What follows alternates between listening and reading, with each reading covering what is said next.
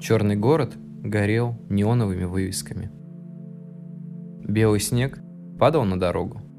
Благодаря всему этому городской пейзаж напоминал слайды диафильма. Пленка крутилась, вырисовывалась восьмерками, а затем превращаясь во что-то бесконечное. Марк сидел на кухне и глотал разноцветные сферы.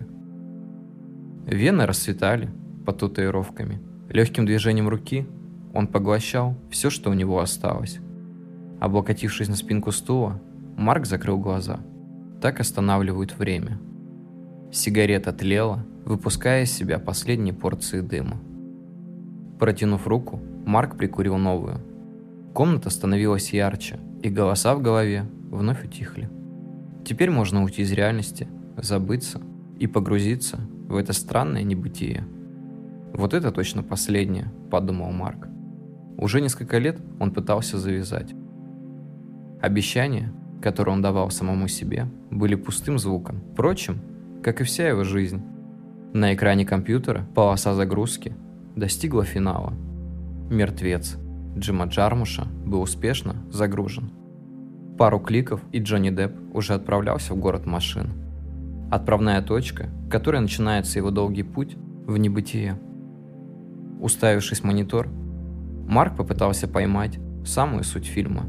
Ту самую, которую режиссер с причудливой прической пытался в него уложить. Из колонок послышался шепот «Никто». Кто рождается на свет лишь для горести и бед, кто рождается навечно лишь для радости беспечной, кто для радости беспечной, кто для ночи бесконечной. Внутри что-то съежилось. Марк осознал, что у него все рушится, что его единственный выход из реальности всего лишь иллюзия. И все, что он делает, это всего лишь жалкая попытка уйти из обыденности. Просто закрыться в темном шкафу. Этим утром я все изменю, шептал он себе. Перерыв всю квартиру, Марк нашел визитку доктора. Ту самую, что вручил ему врач, оказавший помощь после внеочередной передозировки. Сердце немного успокоилось от мысли, что он еще в силах хоть что-то исправить. Поймав себя на этой фразе, Марк уснул. Утро оборвало его сон громким стуком в дверь. «Открывай, я знаю, что ты дома», – раздался нервный женский голос. Он не хотел подходить к двери, ведь понимал, что за дверью хозяйка квартиры, которой он задолжал уже довольно крупную сумму. Марку нечем было платить, все его деньги уходили на покупку тех самых сфер. Она стучала еще несколько минут, а затем в квартире воцарила тишина. Марк выдохнул, включив сотовый, он набрал тот самый номер. Длинные гудки порождали в нем сомнения. Марк хотел уже отменить свое решение, но через несколько секунд услышал знакомый голос. «Марк, неужели это вы?»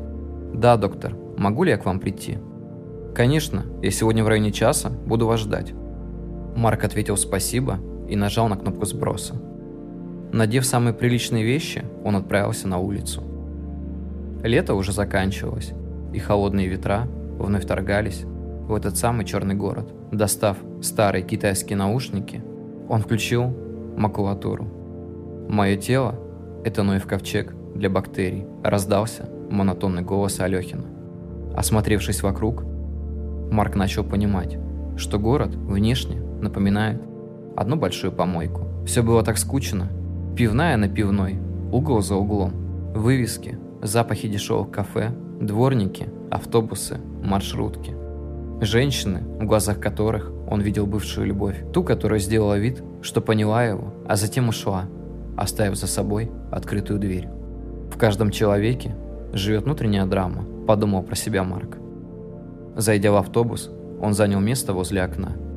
«Невинен, как крюк на живодерне», – произнес голос Пиранского в наушниках. Затем Марк услышал мелодию, которую порождали клавиши пианино. И в голове возник всего один образ – черное и белое. Эстетика, романтизирующая драмы, от которой сердце просто разрывалось изнутри. Впервые за долгие недели он выбрался днем в город. Марк непривычно щурился от ярких лучей солнца. На секунду ему даже захотелось вернуться домой, задернуть шторы и избавиться от этого гнетущего чувства. Темная дыра внутри него была готова поглотить все вокруг. Но вот уже играет запястье, Он не видел себя семенином. Представление чего-то сплоченного было для него всего лишь далекой мечтой. Такой далекой, как галактика, которую еще даже не открыли. Автобус подъезжал к остановке. Нужно было выходить. Двери больницы приветливо перед ним распахнулись. На входе его уже ждал доктор. «Марк, я очень рад, что ты наконец-то решил сделать первый шаг. Следуй за мной». Коридоры освещали холодные люминесцентные лампы. На каждой двери был порядковый номер. Марк отчитывал цифры от начала до конца, пока они не уперлись в нужную.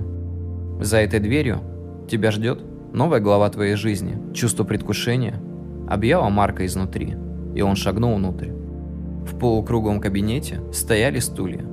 Каждый из них был уже занят, за исключением одного, того, на который должен был сесть сам Марк. Он не всматривался в лица, поддавшись вдруг охватившего его чувству стеснения. И он вдруг осознал для себя, что это общество людей, которые столкнулись с той же бедой, что и он. Но пути назад не было.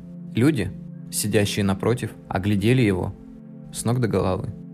Доктор, закрыв за собой дверь, произнес: «Теперь мы точно можем начинать». Марк понял, что именно он сегодня открывает собрание. Ноги онемели, и он испугался. На секунду ему показалось, что он даже не сможет встать и произнести ни слова. Но через пару секунд он уже стоял перед всеми сидящими и тихо произносил: «Привет, меня зовут Марк, и у меня зависимость». «Привет, Марк», в один голос поддержали его все сидящие. Он вздрогнул от неожиданности. Доктор произнес: «Марк, скажи, что привело тебя сюда?» Набрав воздуха в легкие, Марк начал свой рассказ. «Пару лет назад я переживал тяжелый разрыв отношений, потерю работы. Моя жизнь стала казаться мне пустой. Внутри я испытывал постоянную боль.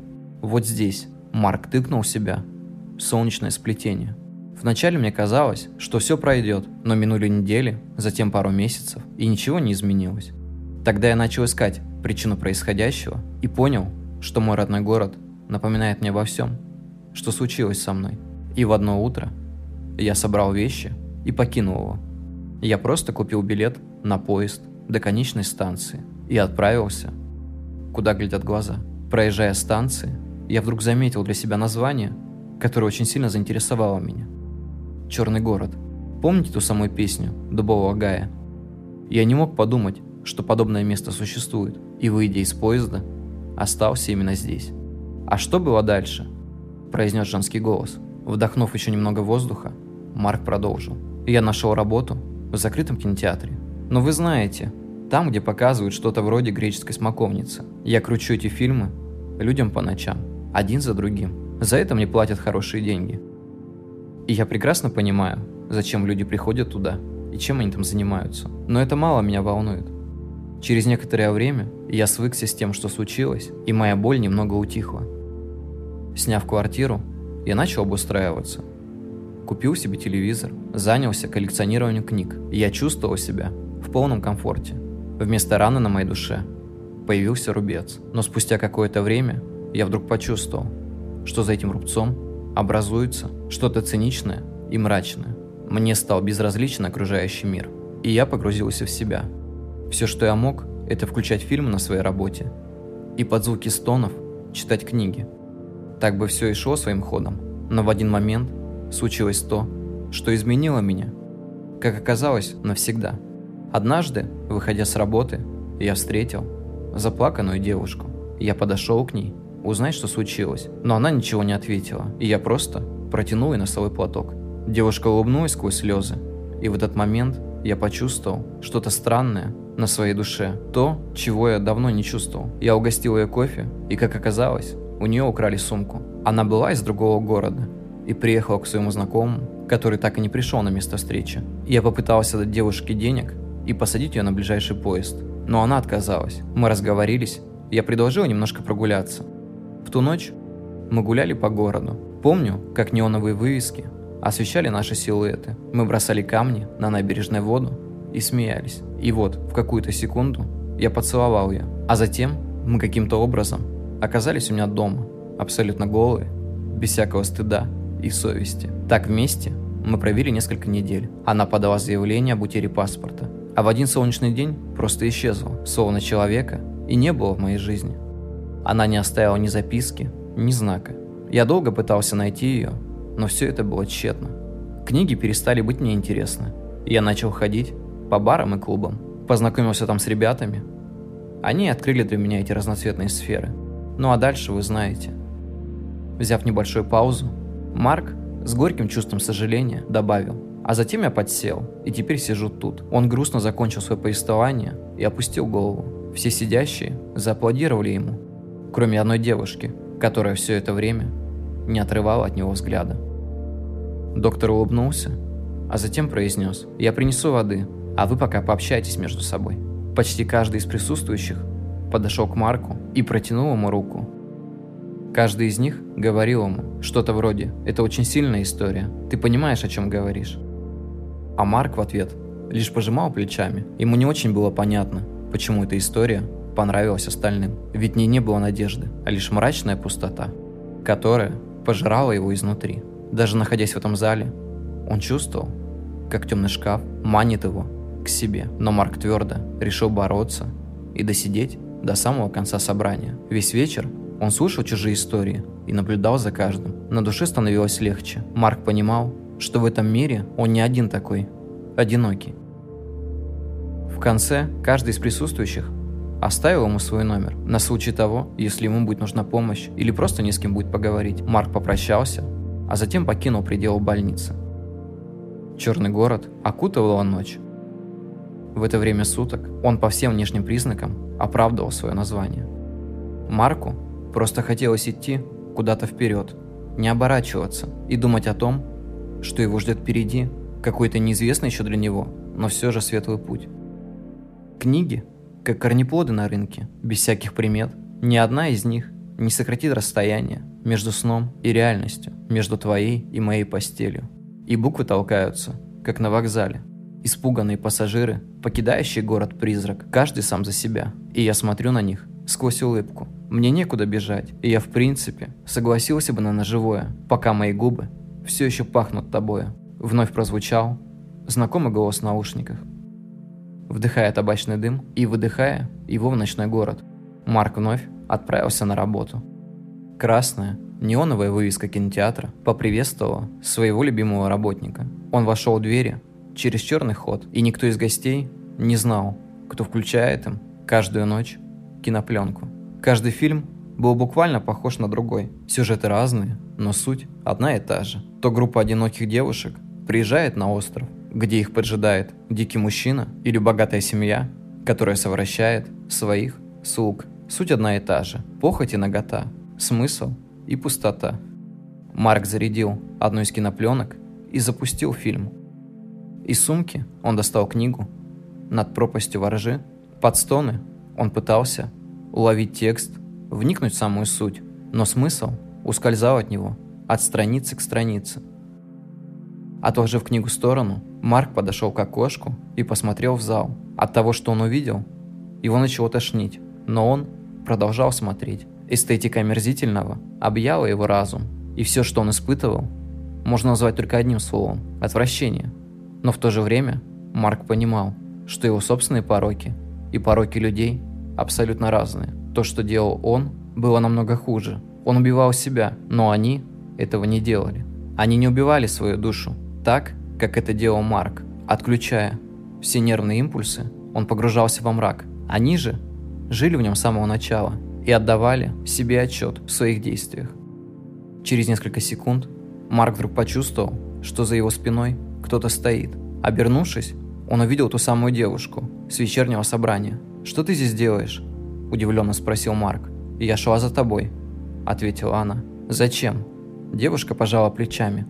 «Если кто-то узнает, что я вожу сюда посторонних, меня точно уволят. Тебе лучше уйти.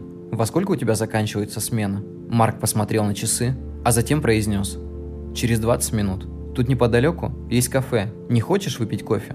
С надеждой вновь спросила она. Марк кивнул головой. «Я буду ждать», уходя, произнесла она. Марк не понял, зачем она это делает, но внутри возник интерес. Первые шаги к новой жизни, и ему не хотелось вновь входить в себя, и поэтому он решил провести время с ней. Кафе находилось через дорогу от кинотеатра.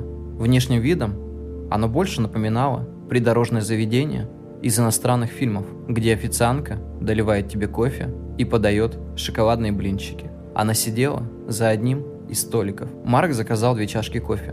Несколько минут они просто сидели и молча смотрели друг на друга, пока девушка не оборвала тишину.